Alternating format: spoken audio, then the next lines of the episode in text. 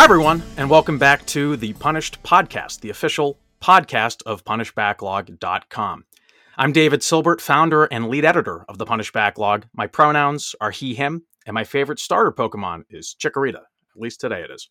With me for today's episode are Amanda Tien and Sam Martinelli. Let's quickly go around the horn and tell folks how you're doing. Hi, I'm Amanda Tien, pronouns she, her, or they. And I'm so pumped that you said Chikorita because I think that's going to be mine today, too. I do love Squirrel with the sunglasses on from the anime. It was like such a great episode. But today I'm Chikorita for sure. Sick. Let's go. All right. I am Sam Martinelli, he, him, his. And my obvious answer, because it's the first Pokemon I ever chose the first time I ever played Pokemon, Charmander. So good. Close second, Totodile. Ooh, they're all good. Interesting. I almost went Bulbasaur or I did go Chikorita. I almost went Bulbasaur, but I'm like, you know, I really liked. Is that second gen? I'm already showing my. Yes, that's like the gold, crystal, silver. Yeah, I love those games. Yeah, Totodile is the water type. Yeah, I mean, like from that gen. Yeah. Yeah. No, I love Chikorita. What's the final evolution of the fire Pokemon in Gold Silver? Typhlosion. Oh, Typhlosion's. Yes, yes. That's cool. Typhlosion is a beast. We'll have to do a Croconaw. We'll have to do a Pokemon episode at some point. Yeah, seriously. Now we've just started is our own separate Pokemon. I'm sure there are a million separate Pokemon podcasts, but I would be so down. We could do an episode. We've opened the PC box, you know, or we've opened Bill's box. Now we gotta. Yeah, Bill's box. Yeah. And you know the Pokemon games are always a varying length. Speaking of which, Amanda. Oh, yes. Perfect. Thank you, Sam. So for today, we are talking about video game length. We're talking about epically long games like Tears of the Kingdom, Baldur's Gate 3, Elden Ring. You know, all these big games seem to be the current gold standard, you know, but should it be? When games get too big, do they start to bloat? How and when do short games stand out? Is there a just right length for video games? We're going to discuss that today. And I will be doing our hosting and MC moderating while we chat. Then later today, we're going to do a segment where one of us surprises the others with a video game hot take. Today's will be from David. We're very excited to hear what it is. And then lastly, if you've been following our fantasy gaming league from the Weekend at Dave's podcast series, I'm currently in the lead, given a new brilliant 96 on Metacritic for Baldur's Gate 3. But Sam drafted Starfield, so things could change at any time. And Starfield releases on September 6th. So we are going to get into a big discussion on big games and small games.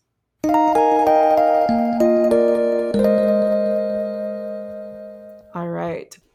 So game length is typically defined by the time it takes to start the game and reach the end credits rolling, not usually taking into account any side quests or optional content. It's not uncommon to Google a game and find a top listing showing hours to beat. To start, how do you two define a short versus medium versus long game? What's an example of each length that you're fond of? So for me, a short game to me is you can finish it in plausibly in one day or a day or two.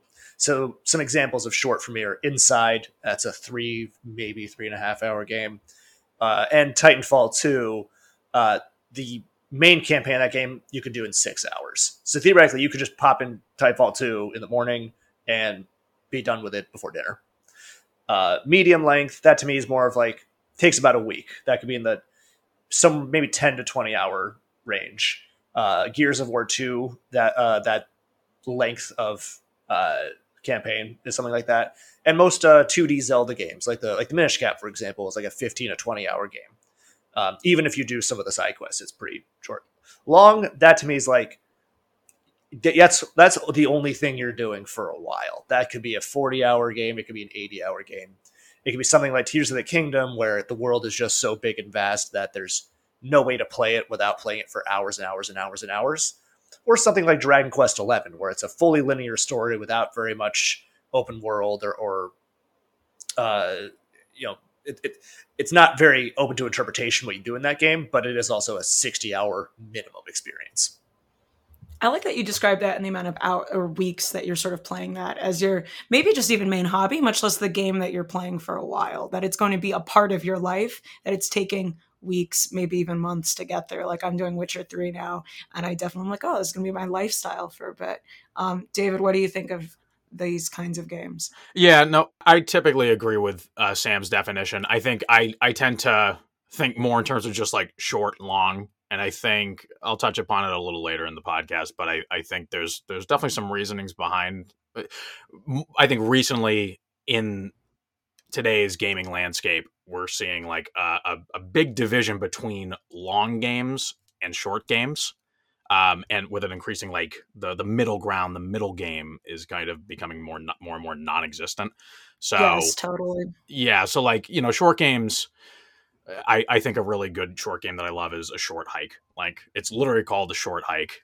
It lasts maybe like one, you could definitely beat it in an hour or two. And maybe if you do every little stop and do like every little micro interaction, talk with every person on the island, takes 3 to 4 hours. It's just a very good self-contained game that knows it's not trying to be these massive games like Elden Ring or Starfield, but does its self-contained, you know, story really well. Whereas the long game, the aforementioned games, right? These are the titans of the industry, the games that tend to linger in our minds come game of the year time. And I agree. I love what you said, Sam, about it's kind of like how long you're playing it almost correlates with how long it's in the zeitgeist, right? People, Zelda, Tears of the Kingdom is such a massive sandbox that there's so many opportunities for people to talk, take to social media to talk about the game, versus Starfield, I imagine. So many different planets and quests that people will be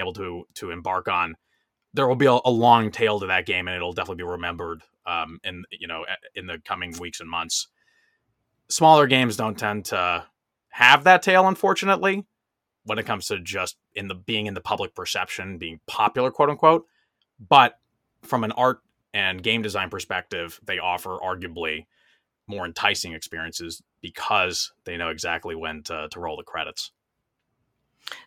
There's so many really interesting things in there, and I want to touch base on a couple of them real quick. One, we talked recently in our Discord channel for Punished Backlog about Venba. A lot of us really loved it. I wrote a review on it for the site where it knows what it's trying to do, and it's just a couple hours long, but it's really gorgeous, and I love it. And it's interesting though, these games that, you know, to say that it's, because it's not as long, people they just aren't going to be playing it for as much time with these giant games that you're still coming back to it weeks later. I mean, people are still writing about Tears of the Kingdom. Hell, people are still writing about Breath of the Wild. So that is definitely still the case as well. Another thing I was thinking about was you mentioned sort of the distance that's created between really short games and really long games.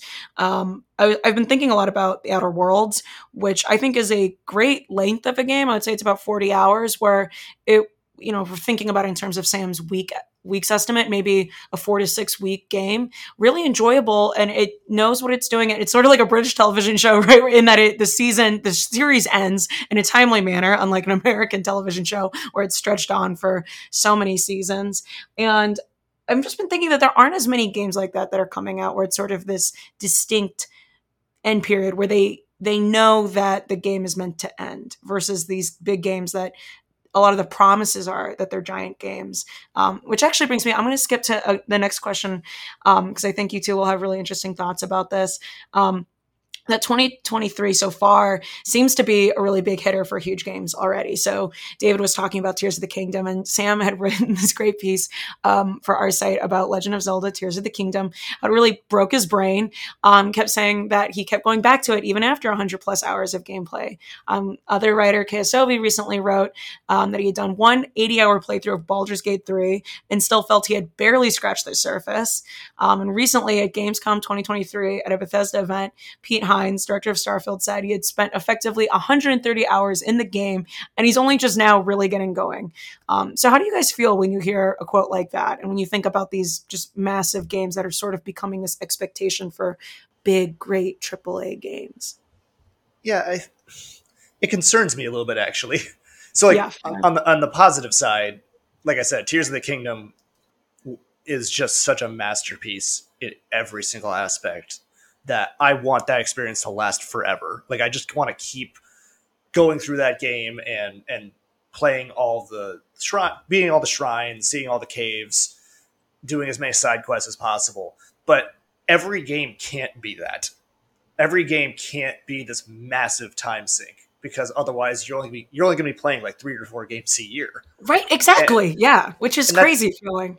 Yeah. No, and that's a big concern I have, where like right now I'm in this sort of quiet period before all these big releases in the next couple of months. And I kept thinking to myself, well, I'll hit the backlog as you know, or do some replays as a piece of mine coming out soon. We'll explain.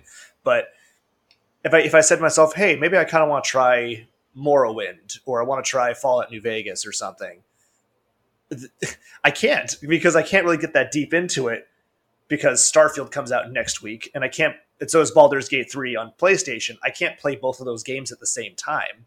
Mm-hmm. I just don't have the wherewithal to do that.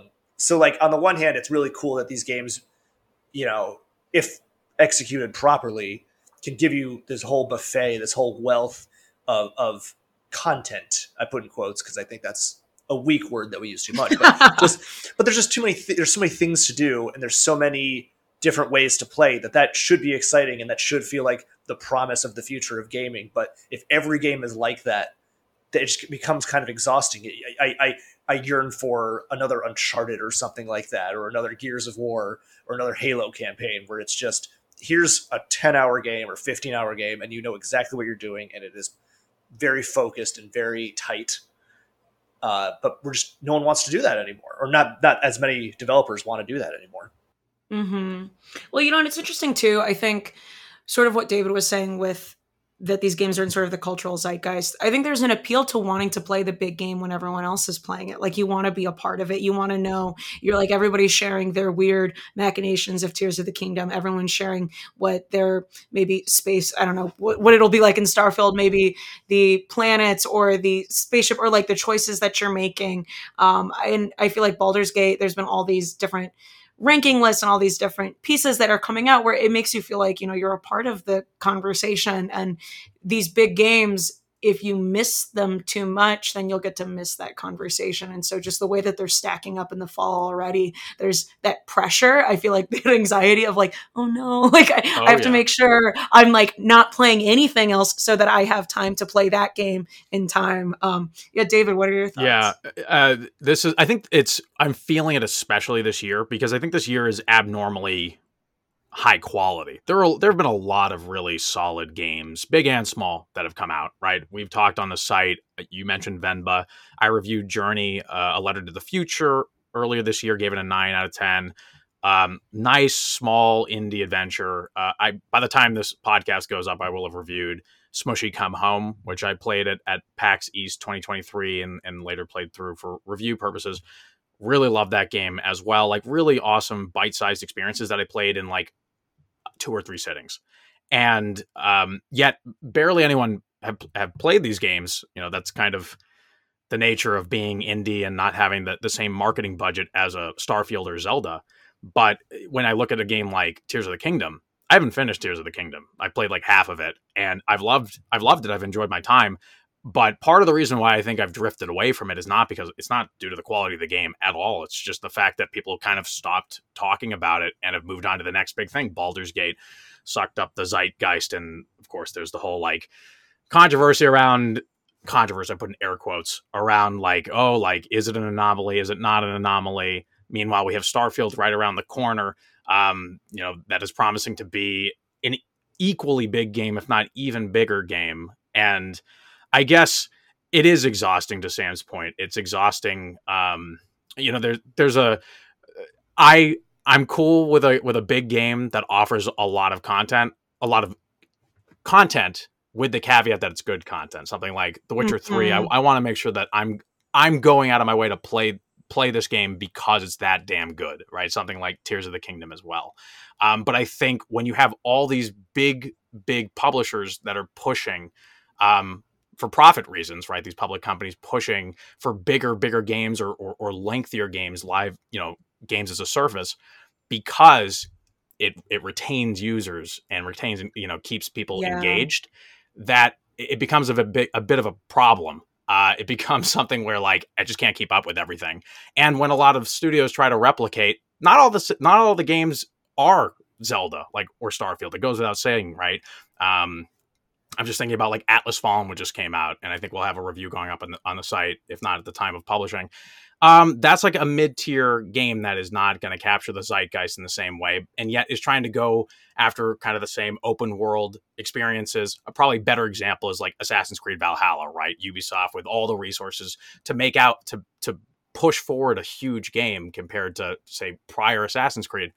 But we're seeing people push back against that notion, and thankfully we have Assassin's Creed Mirage coming out later this year to maybe alleviate this fatigue that we have around these massive games that maybe we don't need as many of. Totally. I mean, I've been playing The Witcher 3 from my backlog, and there was a moment where, I mean, obviously when it came out, it was newer in terms of its approach to, you know, it doesn't immediately explain like what a quest is. It's got the little question marks, you know, and maybe I hadn't played as many Assassin's Creed games by then, or these giant Ubisoft maps.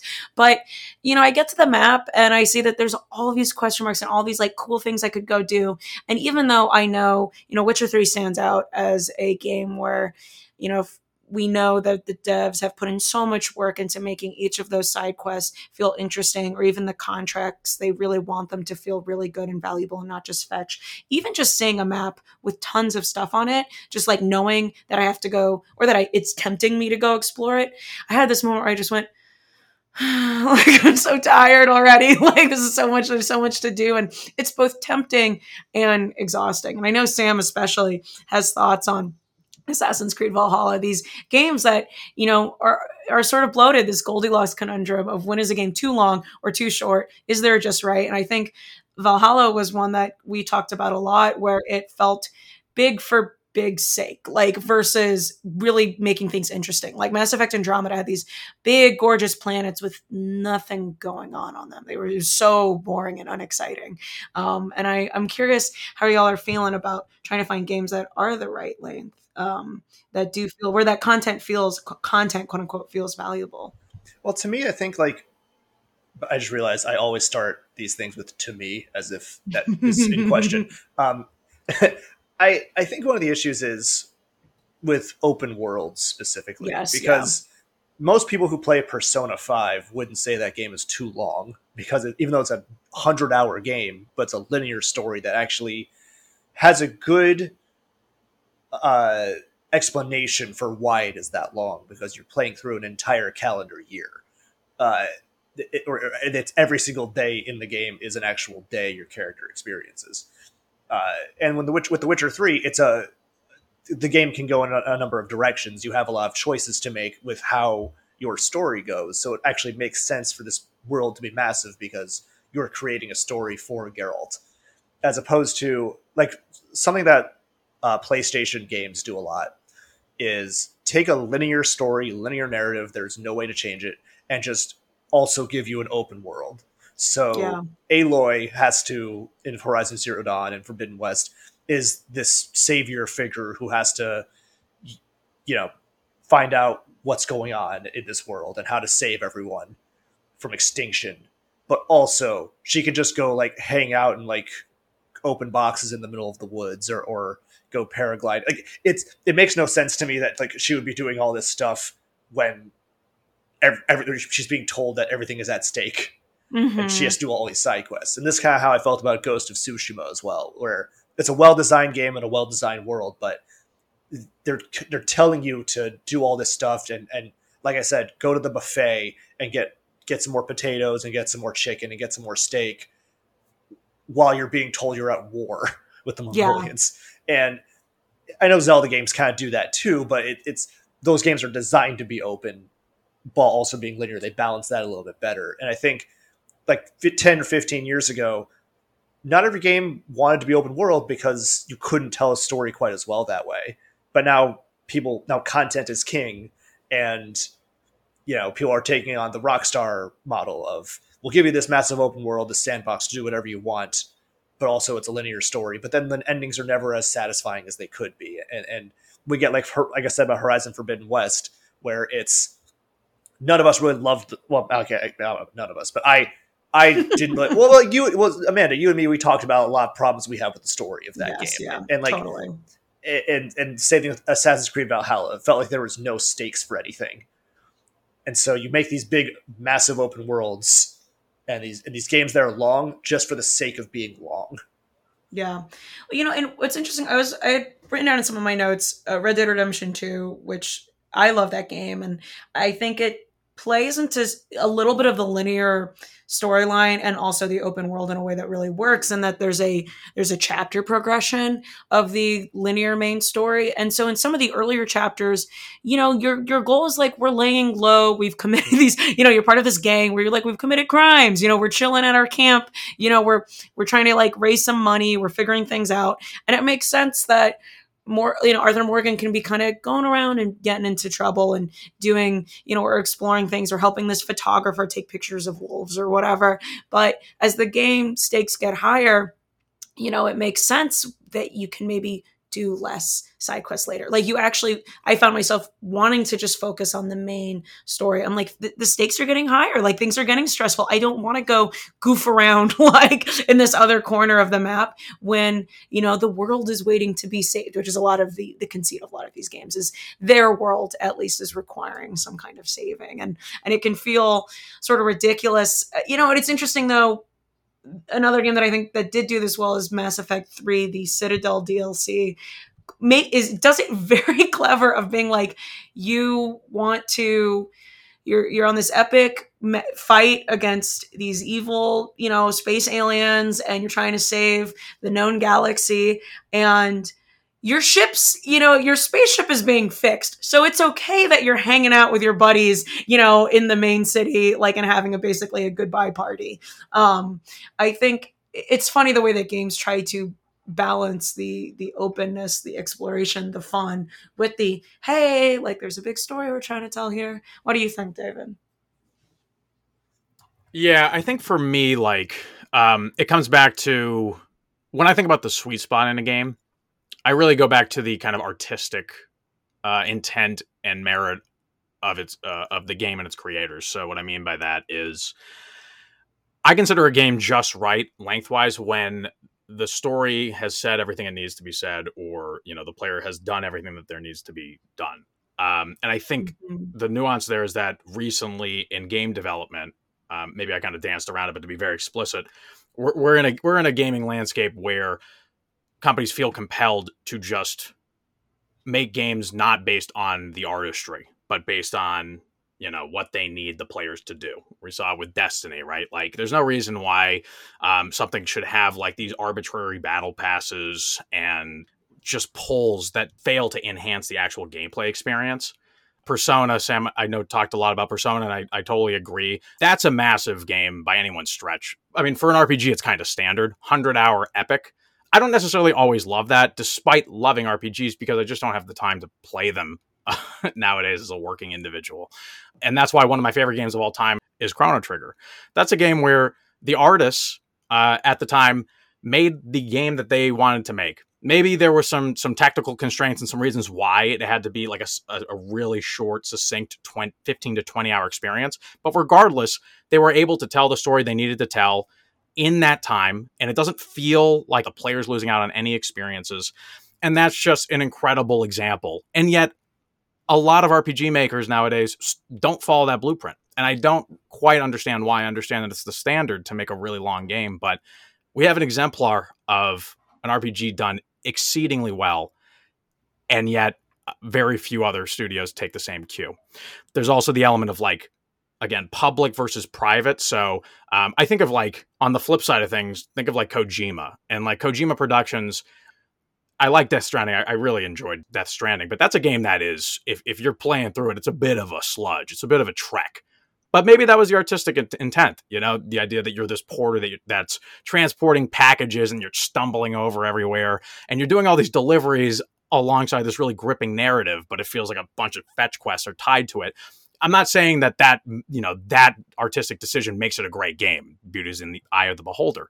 But I respect, you know, the integrity of the game makers to make the game that they want to create, whether that's Chrono Trigger or whether that's Death Stranding. And I think once it gets to the point where you're not thinking of the player experience, the user experience, and you're thinking of the shareholder experience, that's when it becomes a problem for me. Can I just jump? Sorry. Yeah, go ahead. No. We're both very excited to respond to that. So you go first, Sam. Yeah. So something that you said, David, that really struck a chord with me is you're talking about Chrono Trigger, which is also a game that I adore. One of the reasons why they got away with that game being kind of short is because it has, I believe, 13 different endings. And it's designed, I think it also pioneered the new game plus, so you're supposed to play the game multiple times and try different things and see all the different endings. And that's something that we kind of lost recently is, not lost, but it's not as prevalent as it used to be, is games that are designed to be played multiple times. And, you know, whether it's playing on a higher difficulty again or doing a new game plus or, for example, like Resident Evil games and Resident Evil 4 Remake allows for this too. They're designed for you to play them multiple times. So it's like a 10 or 15 hour experience. But if you play it on different difficulties, if you play it where, you know, in a second playthrough, Leon has all the weapons he has before, so you just kind of blow through, or you get achievements for having a playthrough where you only use the pistol and the knife. Like, it's designed for you to play through the campaign several times. So whenever I hear people say, oh, this game isn't that long, well, we didn't used to think that way about it. It used to just be this game. I played, I'm sure, David, you have too. How many times have you played the campaign of Halo 3? Like probably like what, 5-6 times all the way through? Countless times, yeah. Yeah, and you play it by yourself, and you play it on try and Legendary, you try and co-op, and you try and co-op online. Like, I just feel like we've kind of lost the plot there, where it's games are designed for one really long playthrough, and I kind of liked it better when it would be a normal amount of time, so you could be like, okay, I get the gist, I get the experience, but now here's other ways to play the same thing. I don't know. I guess we've kind of diverged from that, broadly speaking. You know, it's interesting that you say that. I mean, a game that I love and obsessed with and keep trying to get Sam to play is Pyre by Supergiant Games. That was their 2017 game. And then that was 2017. And then a couple years later in 2020, they released Hades. And both of those games have obviously a replay element. In Hades, it's critical. It's a roguelike. So you have to keep replaying, and you have to, and replaying is maybe the wrong word, but you have to keep doing these runs and these playthroughs. You're getting better. You're meant to just grind and evolve, and you're repeating similar levels, similar experiences. Whereas Pyre is this beautiful cast of characters. I think the campaign, I'd say, it's probably somewhere around 12 to 15 hours. You know, you could play it in a weekend or a week or two. It's beautiful, really fun gameplay. And it's meant to be replayed. Like, you're meant to finish, roll credits, go back again, and still enjoy it and find new things. And there's a lot of different, you know, choosing what characters to use when, which actions to take where. Like, there's massively different story elements that you can explore by replaying it versus, you know, this expectation that you're talking about, Sam, where Hades, it's just a couple years later, and Hades, obviously, incredible game that really changed a lot of the zeitgeist and conversation around these, you know, indie games that are exciting and engaging, and what does it mean to be a game of the year, and, you know, oh, I love just, like, playing. Hades helps create, you know, that expectation of, this is one game I'm going to keep playing. Like, it's still the same run through. You know, people I'll talk to, I'll say, yeah, you know, I beat it a few times, and they go, well, you didn't really beat it until you've seen, like, these, you've got into that location like 30 times. And, you know, talking sort of this player perspective that you were describing, David, of exhaustion, like, I got to this point where I was like, I do want to know more of these endings, but I'm really tired. Like, I'm just tired of playing this game.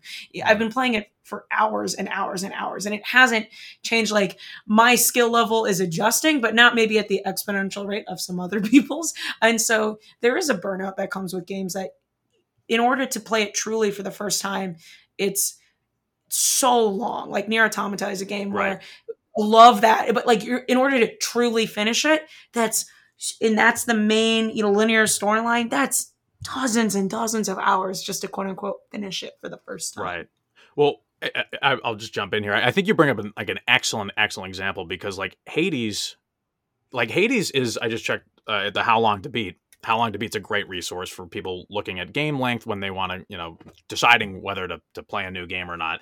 And that game ranges from like 20 something hours if you just kind of like do the bare necessities to like 45 plus, 80 plus, you know, as with any roguelikes, you can get a lot of value out of it. But what I love about Hades, and I adored Hades, I do need to go back and play Pyre and others, but what I adore about Hades, games like Bash and whatever, you basically get what you want to take out of it. If you just want to play Hades like a few times and just get the gist of it and enjoy it for the gameplay sake, like you can do that. You don't need to like get every little story string and talk to every character, but you can certainly do that.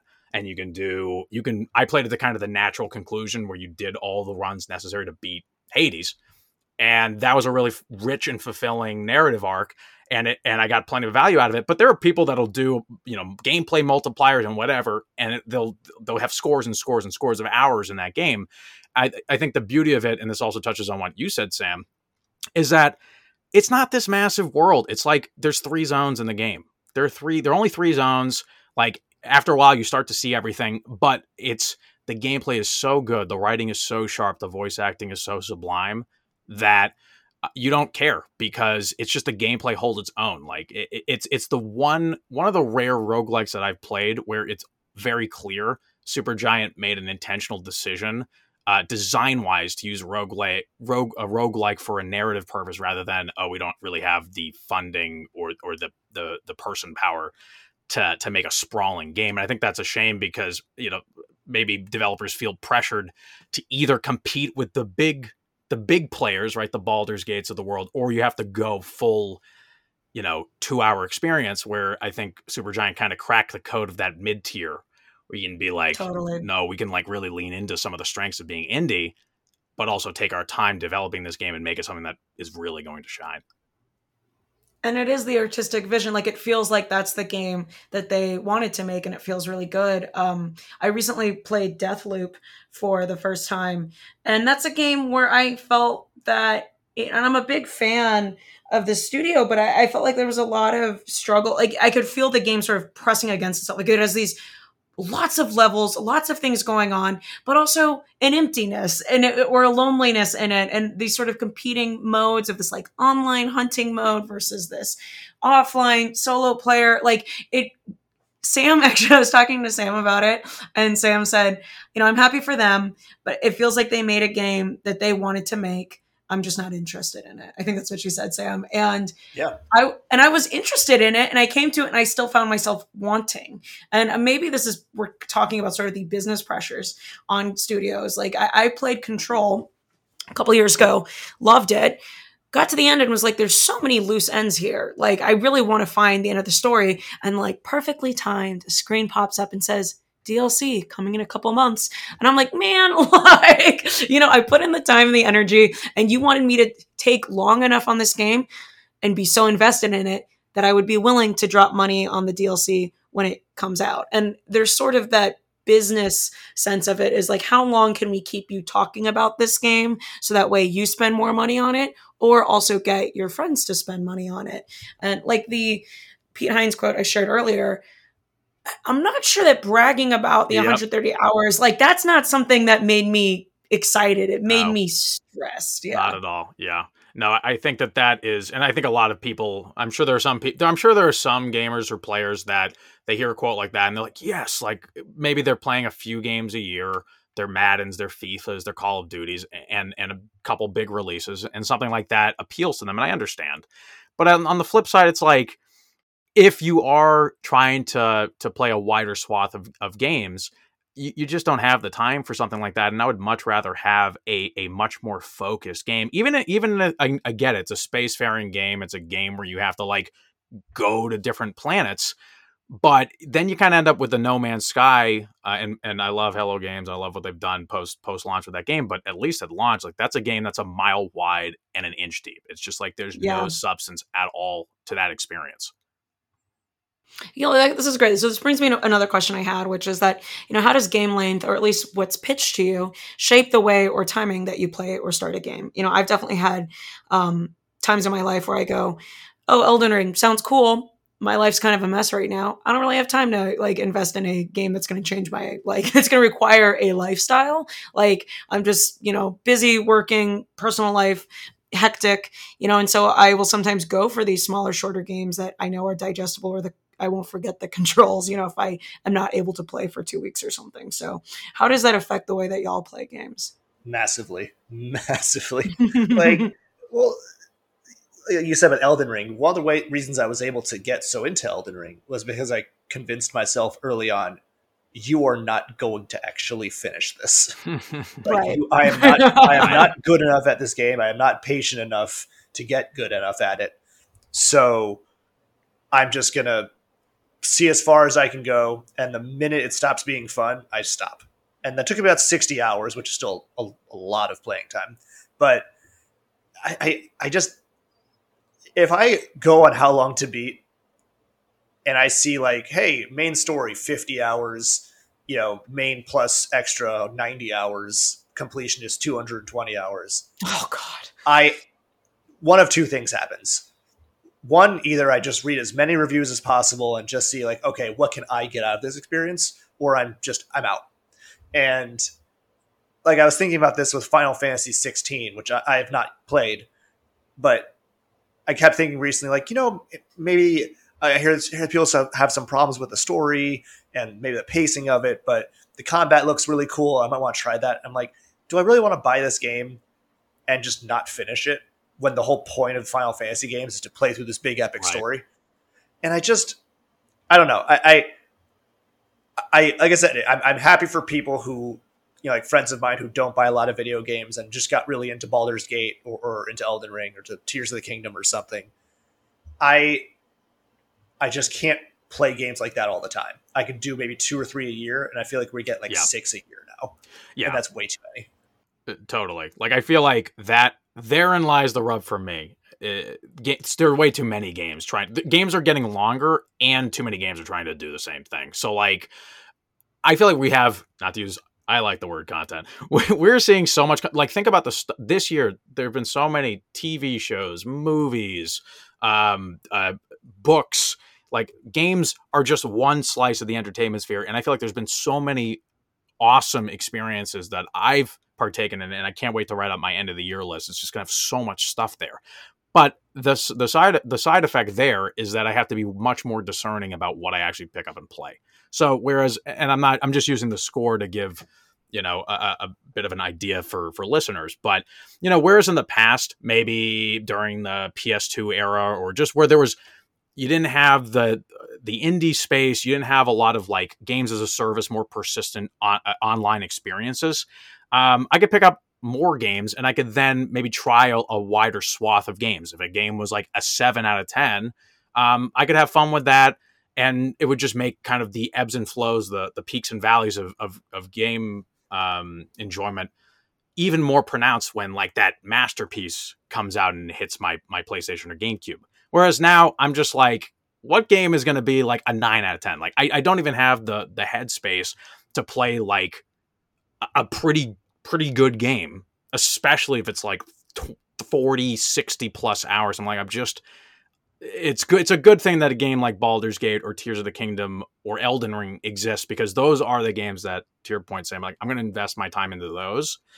And then I'm just going to pepper in the smaller experiences like Journey, like Season, A Letter to the Future, etc., when I have the spare time.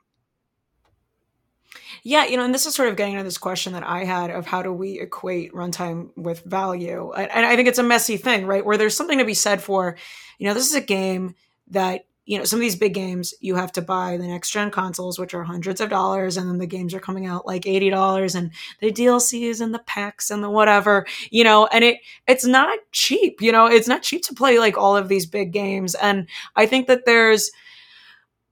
I feel like there's some communications coming out from some of these studios and developers and publishers where they're trying to convince you that it's worthwhile to spend that much money. Like, you're buying this thing that's going to be your main hobby for 2 months, and it's going to be worth it because it's going to be like this other life that you get to have.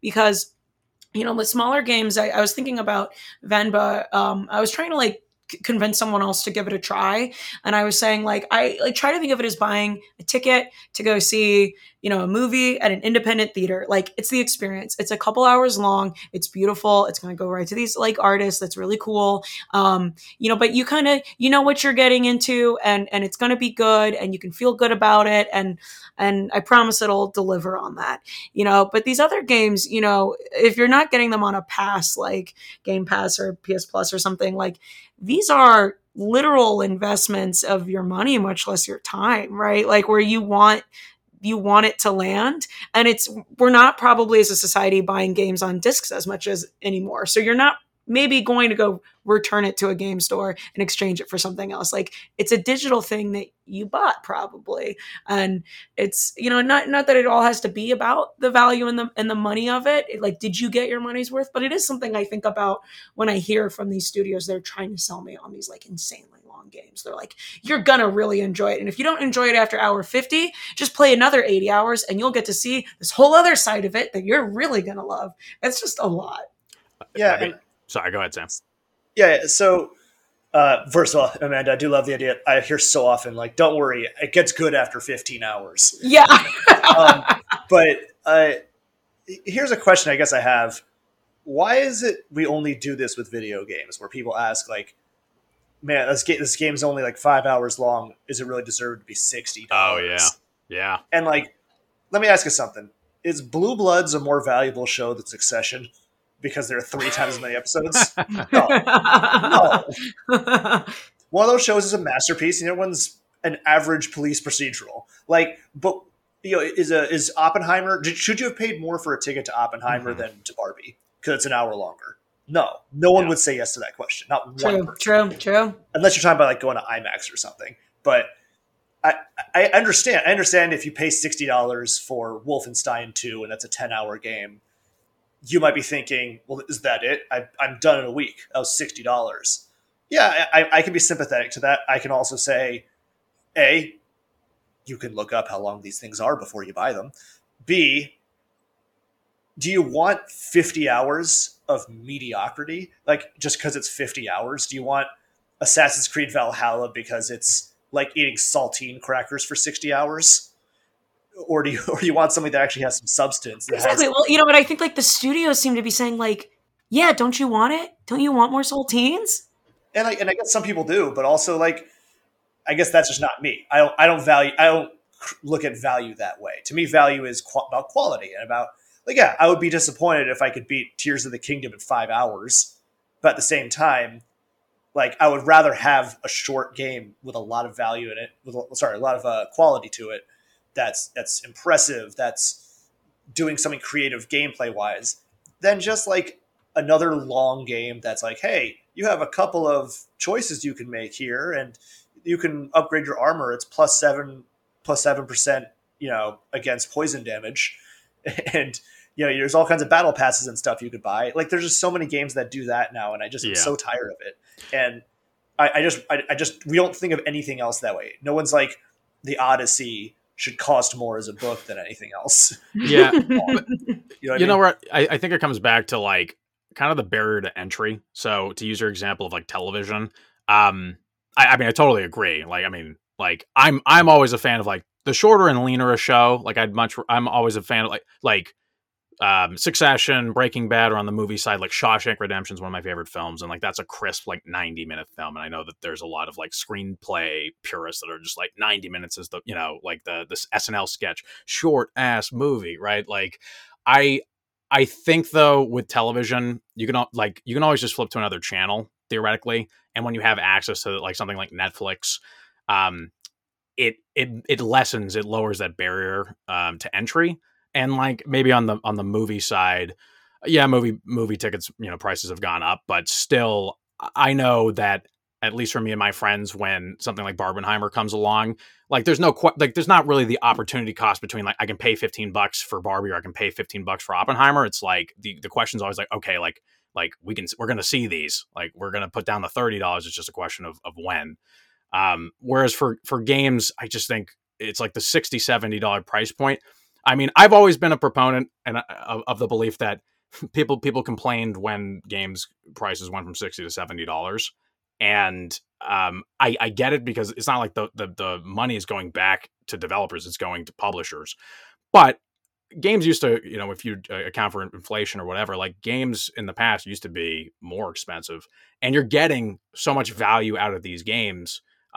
If you want it time wise, you're getting tons of hours, and there are plenty of games like Hades where you're getting just quality replayability. It's a shame that we're at the point where like the games are priced at a place where it's just not accessible to people, and they're making those opportunity costs in their mind. I wish we could get to a place where people could embrace, say, the $40 game, the $30 game. But I think people have it trained in their mind that like $70 game is premium. And if I pay $30 for a game, like I think Stray, like 20, 30, something in the middle. Oh, I'm not getting the, you know, that quality experience. I mean, it's unfortunate that we're at that point. Yeah. And all to say, I think the points that we're all getting at here is that it's like, it's messy and it's complicated. And I think that it's interesting that game length is the thing that comes up the most. Like, it's not that people are saying, let's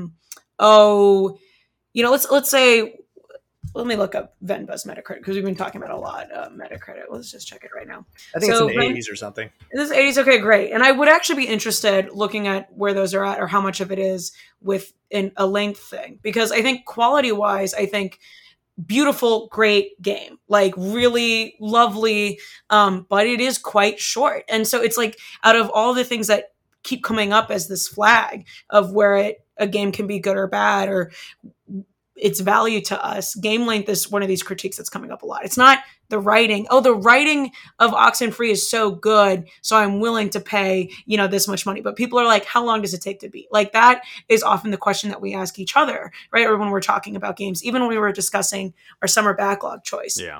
Last year we played Fire Emblem Three Houses. Great game. It's really long, you know? And so and it took all summer, like for us all to play it. And this summer we picked Signalis, Signalis, however it's said. And it's so much shorter. The hours to beat said it's like 10 hours and with up to 14. And that was much more appealing for a lot of people. Like, even on our site, we all were like, yeah, that's a more digestible game. Whether or not actually, which is interesting, less people have played and engaged with the backlog this summer than they did with last summer. So I don't know what that says. Maybe everyone's life is just crazy. And we were all sort of in our like COVID summer bubble still last year a little bit. But, you know, it's just interesting that out of all the qualities or characteristics, you know, if every game has writing, art, sound of some kind, even if it's no sound or no art, you know, whatever it is, like there's all these different factors that go into a game. But one of the things that comes up a lot is hours to beat and how many hours you can play it. I mean, I'd be curious to know from either of your angles, like, I know when I'm reviewing a game, I know that for a lot, right, a review is ultimately to help a buyer decide whether or not to make a purchase on a game, and I totally understand that. But I think when we try to elevate games and talk about the game, you know, games as art, which I know we all agree with, when I write a review, candidly, I think about it in a vacuum. I'm like, if I'm, you know, when we're not talking about the price and, you know, games that you can pick up the game anywhere or it's available on a streaming service, etc., like what is the feeling going to be then, right? Like, are people going to really, when Journey released, I mean, Journey was that kind of game that was 2 hours, but everyone loved the hell out of it. It was one of the first indie games to really be that quality, that it was his, her, they, right? It was his, her, them. But for the other games that weren't like that, it's, I don't know. I like to think in the vacuum, like, am I going to think back on that and really remember those 2 hours versus could I play a 200 hour game and not remember any of it? Very, very real scenario there. And I'm nine times out of 10, 10 times out of 10, I'm going to go with the 2 hour game. That gives me that memorable experience I'll never forget over a 200 middling hour game. Yeah, and I think one of the I liked Venba a lot too. And when I say I thought it was too short, it's not because I think the length is inherently too short for a game. I just thought there was more to do with that story and those characters. I agree. I think, like, I've said this a million times, take the good short game over the mediocre long game, but it's hard to tell, man. Like, I there have been so many times where I'm just so enamored with a game while I was playing it, and then you know, a couple months later, I totally forgot about it. So it's you never really know. And I think that's one of the reasons why I do try to lean on the mid-length games, I would say, because those, at least if it's memorable, great. If it's not, at least I didn't spend too much time.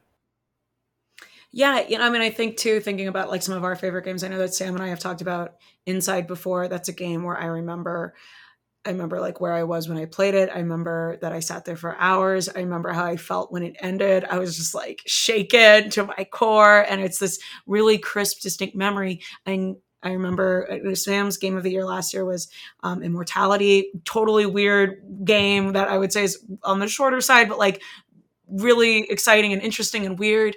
But then you think about what are the games that, you know, you're going to say when people ask you, what are your favorite games? You know, we are all saying these long franchise games. We're saying Legend of Zelda. We're saying Final Fantasy. We're saying Mass Effect. We're saying, you know, Gears of War. Even you mentioned Uncharted or in your replay piece. You know, we're talking about games that do envelop us in these longer experiences. And so it's complicated. And I guess what we are saying is we want less of the bloat of like games that are big just to be big, but that it's a complicated place. And I think as gamers, like we experience the art in such an engaged way, right? Like the time, hours to beat is not hours that I'm sitting passively in a movie theater. You know, let's say reading actually feels to me closer to a video game because it's asking me to engage with the content. Like you're imagining as you're reading, you know, or even if it's an audiobook, you're now listening, you know, you're experiencing. And, but games, especially because they're interactive, the hours, the length, maybe it does say something because it's asking for the hours of our lives. It's the time that we are in that game space, making choices, living this other life, even temporarily. I just think one thing I want to jump off from what you said about like, yeah, some of my favorite games of all time are like these sort of mid-length to longer experiences because I want the long game if they do it right. That's the thing. Is like what's really comes down to is like is it good? Did you make something that's actually worth my time? And I feel like when you do, I want to especially praise you for making it worth my time. That's a perfect ending for that section. I love it. We're going to take a quick break, and then when we come back, David's going to blow our minds probably with a video game hot take. Stay tuned. Okay. So we are exploring a couple of different segments on our podcast. On our video game blog, PunishedBacklog.com, we have a Hall of Fame feature. Last time, Sam inducted the Nintendo DS, and we all reflected on what that platform meant to us and some of our favorite games. Today, we're going to try a video game hot take, where one person surprises the other two with their opinion, and we debate it.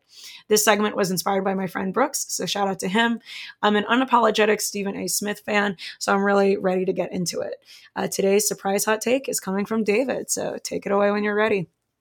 Awesome. Yeah. So this one, I guess to give a little context, it's very topical. And it's so Gamescom at the time of recording, I think Gamescom has just wrapped up, the biggest trade show, video game trade show in the world.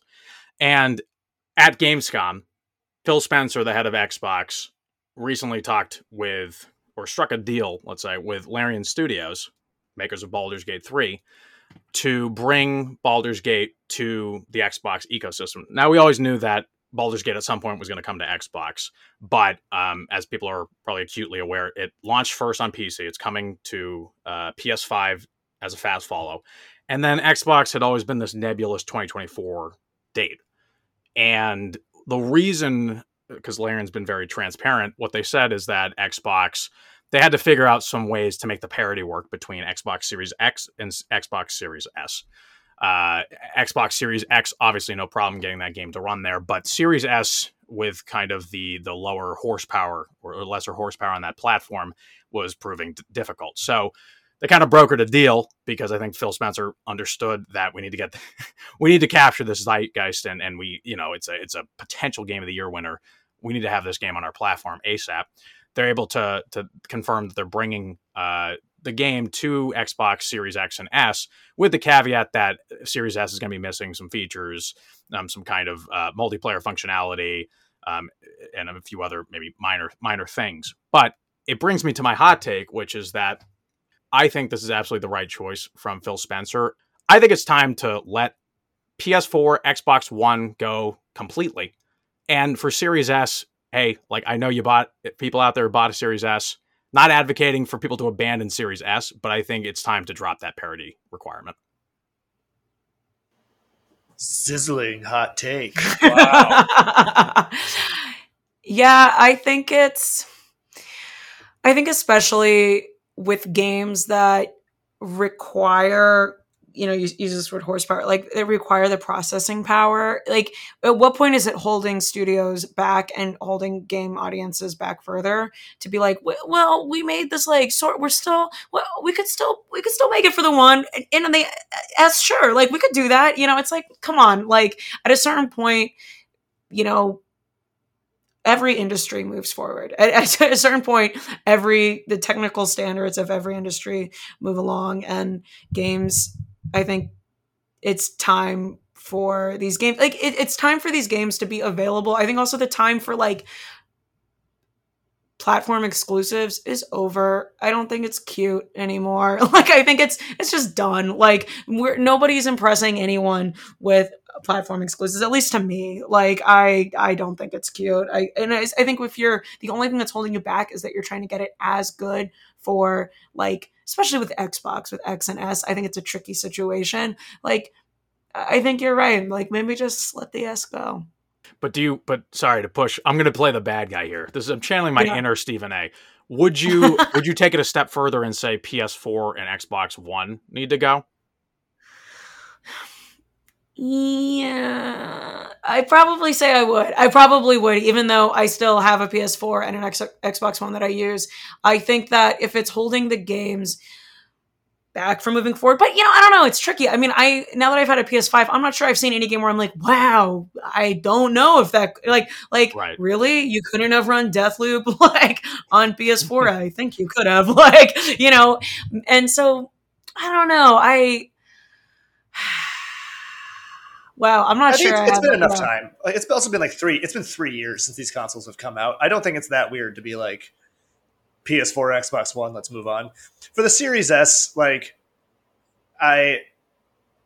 this kind of was inevitable, but it's also right now the only example of it happening. Sure. Like, so I don't know how far I would go with that, but yeah, so I'm the kind of person where I'm not fundamentally against console exclusivity if there's at least some vision for why it needs to be on that console. Like Nintendo's really good. The Nintendo boy, yeah.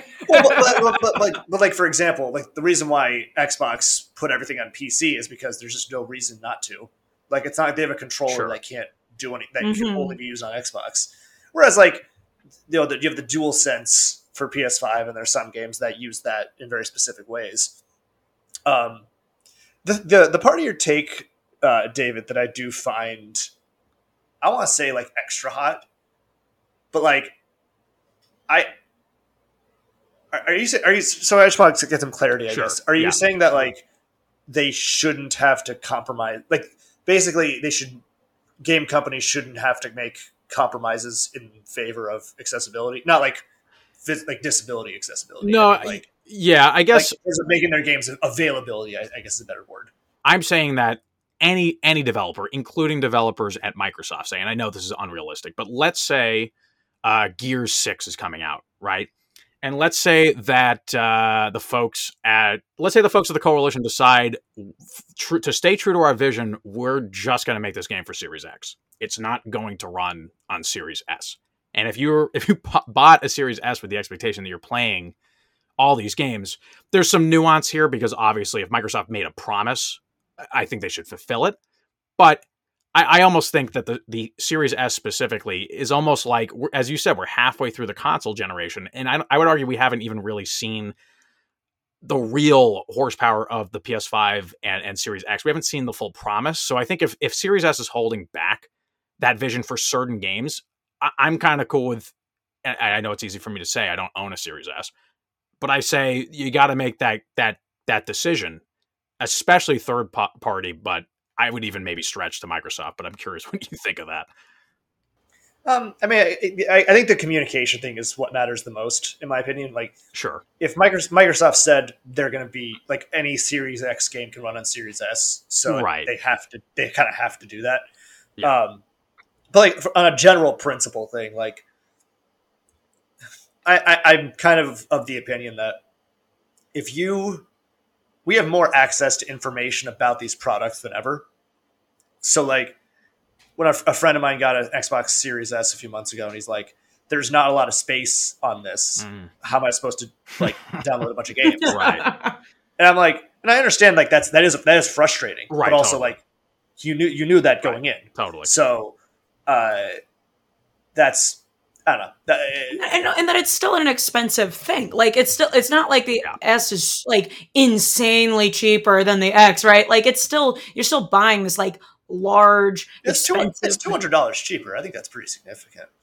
Oh, is it? I thought the price differential was smaller. What are they? What are they? 500. Oh, that's significant. Yeah. Well, then I take my point back. Like, but I guess that in the defense, like in that defense, I would say then like, well, yeah, Microsoft. Then like, if you're going to say that this can do the same thing, then do it. Like, I actually have a point that bothered me a lot. Pentiment came out last year, mm-hmm. which I wrote about on the site, and Pentiment was by Obsidian, and which is owned under Microsoft, and it, really cool, like indie-ish, you know, like as indie as it can be, but like a weirder experimental game from a big studio, and super awesome. And it came out for the quote unquote like last gen on the One as well as the X and S, and it ran like shit on the Xbox One. Like it was almost unplayable, and it broke during my playthrough, like a save breaking bug. You know, I like sent it to Obsidian help, and they were like, "Whoa, that's so crazy. It sucks." You know, like they didn't have any fix for me. Like it was wild to me. And what made me so mad about it is that I was just like, I wish you hadn't even released this on the One. Right. Because at some point I would have gotten an X or an S, or, you know, if it had been ported to the Switch or something, like I would have played it then. And I would have had I would have been able to enjoy the game more. Instead, some devs at this studio had to work on a port for making it run on slower tech. And they probably didn't get as much QA because of the fact that even I sent it to them. And they're like, that's nuts. You know, they're like, that's crazy. Like, you know, that's wild. Could you send me the version? I'm like, yeah. I'm like sending them all this stuff. And they're like, wow, nuts. You know, I'm like, and then I go on Google and I wrote this piece for our site, and I got a comment from a person being like, this happened to me too. And so I'm not like the only one that ever experienced this. And so I do think that there's something to be said for the pressure that is put on developers to make games run on certain things. And I do agree on the communications and the promises of X and S. I don't think I ever fully appreciate it. I clearly didn't even know the price differential until 2 seconds ago, because I never have thought about buying one.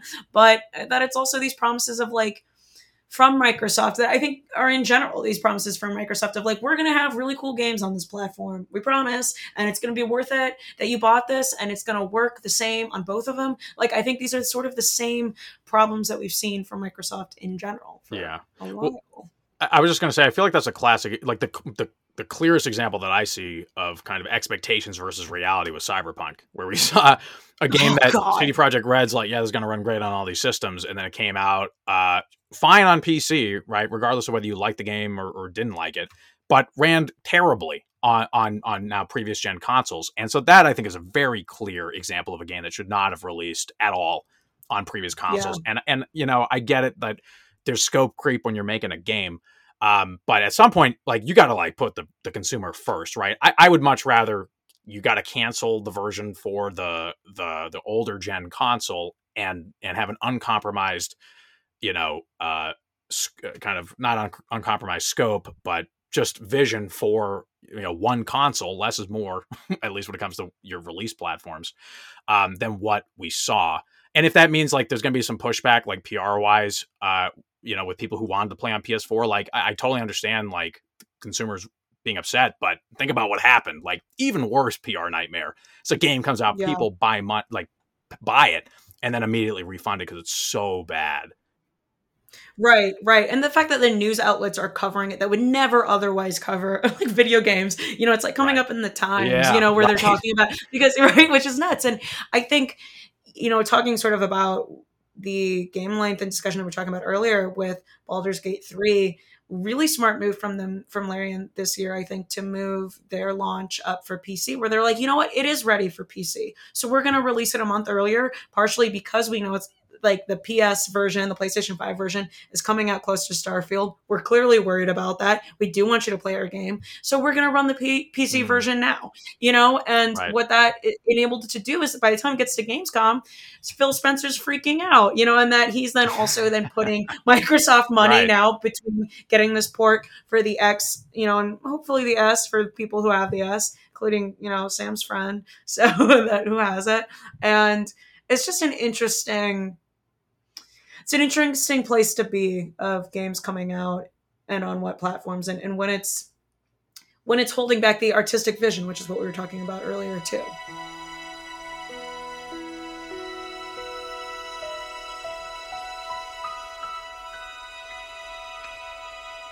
All right, so we're coming into our outro of the podcast. So I'll start with saying a question we like to use to wrap it up.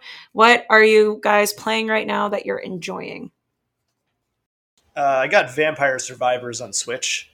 I played it on Xbox a few months ago, and it was good. It's a very well designed roguelike auto battler, but I just kind of dropped off it. But I decided to get it on Switch. It's really cheap. It's only $5, and it's perfect for Switch. It's a great podcast game. It's a great game to like if I'm catching up on podcasts and just want to like do something else with my hands. It's a good game for that. I like that. At first, I thought you meant that you were playing it while you were recording this, and I was like, "Wow, good for you! That's pretty impressive." Like I said, it's a good podcast game. What about you, David? Yeah, funny enough, I haven't been playing too much. I've been living life. No, good for you. I've been watching a lot of One Piece. I was catching up on. I'm a big fan of the anime. I know I don't think either of you are big anime fans, but I've caught up. It's like 1,070 episodes right now, and I caught up. Now for the second time. I had caught up at like episode 1000 and then I left it for like a year and then I'm back. But I'm really excited for the live action that's launching. By the time this goes live, it'll be live hopefully, and I'm planning to have some impressions of the show with fellow Punished Backlog writer Eric Tate, which is why I bring it up. But I guess gaming wise, I'm looking forward to just getting back into some meatier games. Obviously, I'm looking forward to Starfield, but I do want to pick back up Tears of the Kingdom. I actually want to pick back up Witcher 3. I've been doing a little bit of writing on the side for Witcher 3, and I missed that world, and I never got to Blood and Wine. So that's an immediate next. And I also got to do some backlog stuff. I'm going to finish Signal. I'm going to play Signalis. Sorry, I'm not even going to lie. Yeah, I started the game. Have you downloaded it? Yeah. I don't know. I don't even remember what platforms it's on. So I'm going to get that and finish it. It plays well on Switch, okay. I will say. Yeah. If it's not on Game Pass, I will play it. It's on Game Pass. All right. So I'll play it on Game Pass, but I'll get there. There you go. Of course. Yeah. That makes sense if it's on Game Pass. Yeah. I'm playing The Witcher 3 still. Probably going to be still for quite a while, but really enjoying it. And it's playing great. Although you talk about, as I mentioned, the sort of the armor thing, I do think there is something that it falls into, these pitfalls of these like, okay, I got another sword. Is it slightly better than my last sword? Yeah. Sure. You know, like... In fairness, it did that before everyone else did. There you go. It did it before it was cool. There you go. That's like I remember watching. God, what was it? It's the Orson Welles movie, the like Citizen Kane, and I was like, I remember watching it, and I'm like, this is just like repeating a lot of like shots and styles that like are already famous. I'm like, oh, because he did it first. There we go. Like, yeah, he invented good cinematography. He invented this. So, okay. Yeah. Everyone else is copying him. Oh, I got it. Yeah. No, I'm enjoying, Witcher 3 is just like so quality. I'm enjoying I'm in Novigrad now. So it's nice. There's just like so much going on there. So I'm having a good time. So for our next episode of the podcast, we'll have some more voices from other writers at the Punished Backlog. So stay tuned.